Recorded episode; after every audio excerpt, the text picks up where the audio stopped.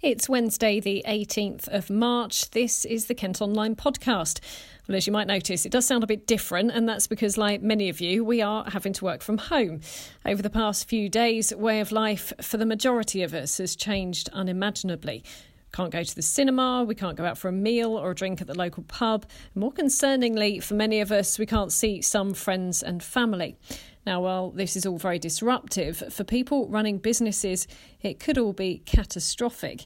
Yesterday, the Chancellor announced a cash fund to help during the crisis. Kirsty Hampton is from the Retail Mutual in Tunbridge, which provides business cover for independent retailers. She says ongoing government intervention is crucial.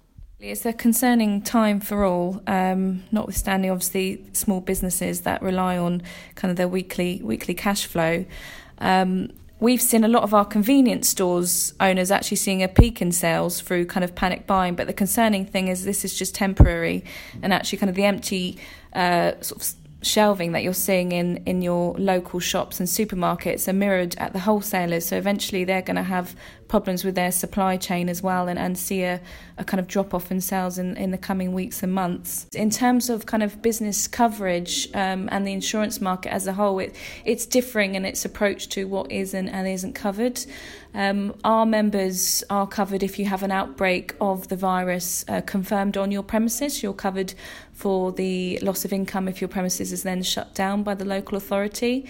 But actually the insurance market as a whole doesn't tend to have cover when there's a whole shutdown of shops and service providers as a whole. So it really does need the government to step in and help and support these businesses financially to make sure they can survive in the long term. I think just to follow the advice, stay safe, do what you can, be careful. If you do have anybody that members of staff that seem to be showing signs, make sure you send staff home straight away, and all insurance covers are different, so make sure you get in touch with your insurance provider and find out where you stand, what you're covered for, so you can start to plan for the future. Tudor Price is from the Kent Invicta Chamber of Commerce. He reacted directly to the Chancellor's announcement and says businesses should start to feel encouraged.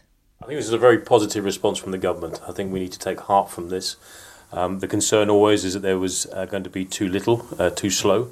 But the fact that the government has come out with such big announcements, I think, will offer some encouragement for what is ultimately going to be a temporary period of disruption. So it's really important that we can weather the storm. And this part one, if you like, of the package that's been announced is going to be a great encouragement to a lot of businesses that are really starting to feel the pinch already. And I think there's a positive response also that it's seen as a shared responsibility, and I'm delighted that the mortgage lenders and other private equity companies have got involved to try and help share the burden here. And I mean, in terms of those businesses that are already being affected now, the government have to act pretty quickly, don't they? It is. The real test now is getting these mechanisms in place, because I think it's one thing to sort of put the announcements out there. That's great. It's good press. But we really need to see these mechanisms come into place. And there's a lot to do in a very short space of time. And businesses are desperate. So we as a chamber and other organisations will be lending our support to the government to try and help get these mechanisms out and accessible to the businesses as soon as possible.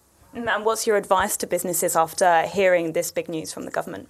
I think take heart, try not to panic. Obviously, a lot of are in different situations based on their sector, but try and be positive. Get your cash flow sorted out. Understand what it is you're going to need to ask from government in terms of how much and for how long. So make sure you're prepared. And if you're not comfortable doing it yourself, then ask the chamber and we'll do what we can to help.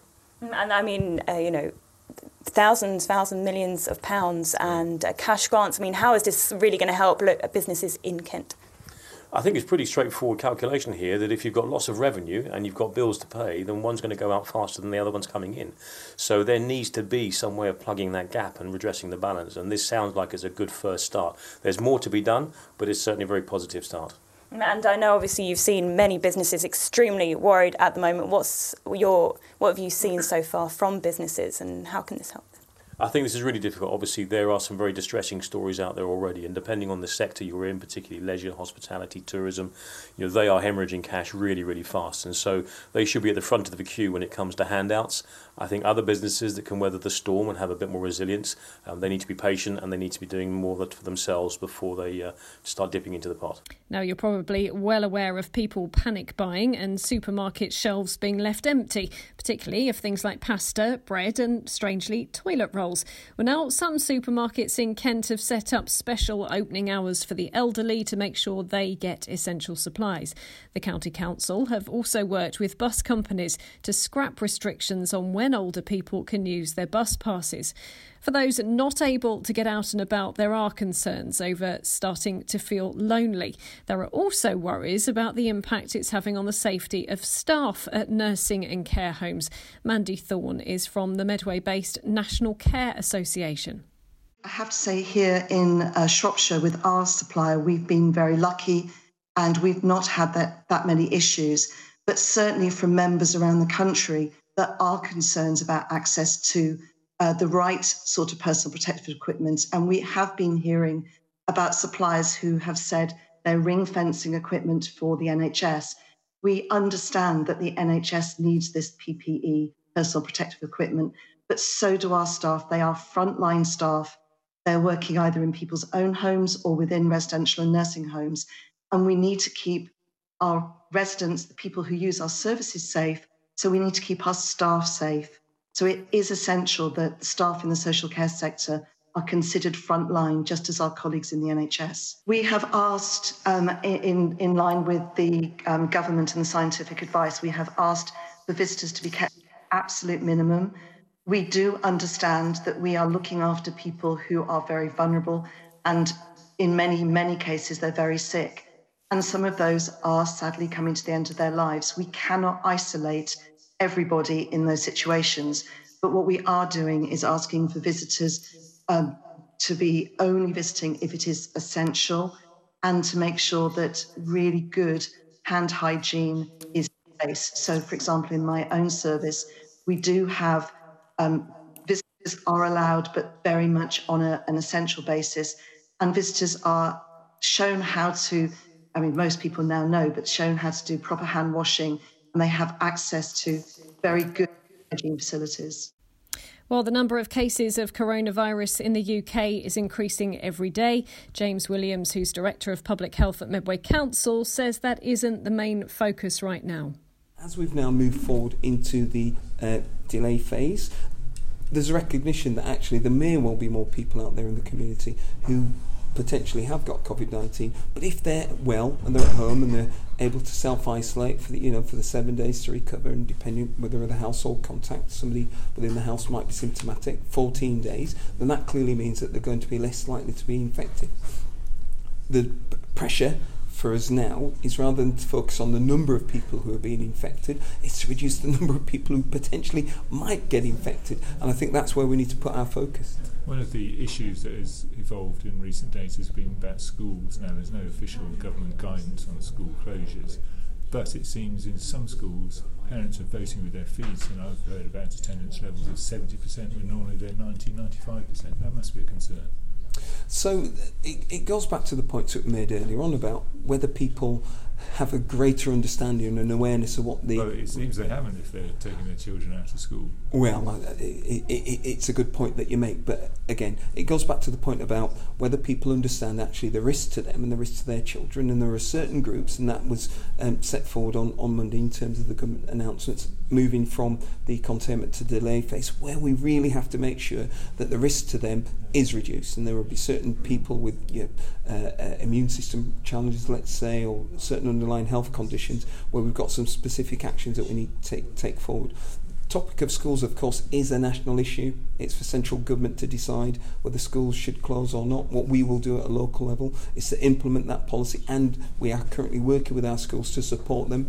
I recognise the points that you make about people unfortunately fearing that their children may or may not be going into an environment and the risk might be increased. What the Chief Medical Officer and what the Chief Scientific Officer have clearly set out, and they've done that, and I'll repeat those messages, is it's much safer for your children to be in school at this moment in time. When that advice changes, we will make sure that that gets communicated. across to parents and carers and other people who might have some concerns. And one of the bigger challenges, of course, is the issue about school staffing. So potentially schools might have to make a decision, because unfortunately teachers and other essential workers are not able to come into the school, and on that basis, so head teachers and governing bodies of schools have to make those decisions on a day-to-day basis, and we as a local authority will try and support them in that action. Just a slight disclaimer, James was speaking before any announcement on schools by the government, which we are expecting. Despite the team working remotely, we are still bringing you the very latest on coronavirus at kentonline.co.uk. You can follow our live blog for all the breaking news, but we also want to hear from you too. How are you coping? How has life changed, or are you doing anything to help others? You can get in touch via our social media channels. Just search for Kent Online on Facebook, Twitter and Instagram, or you can email news@thekmgroup.co.uk.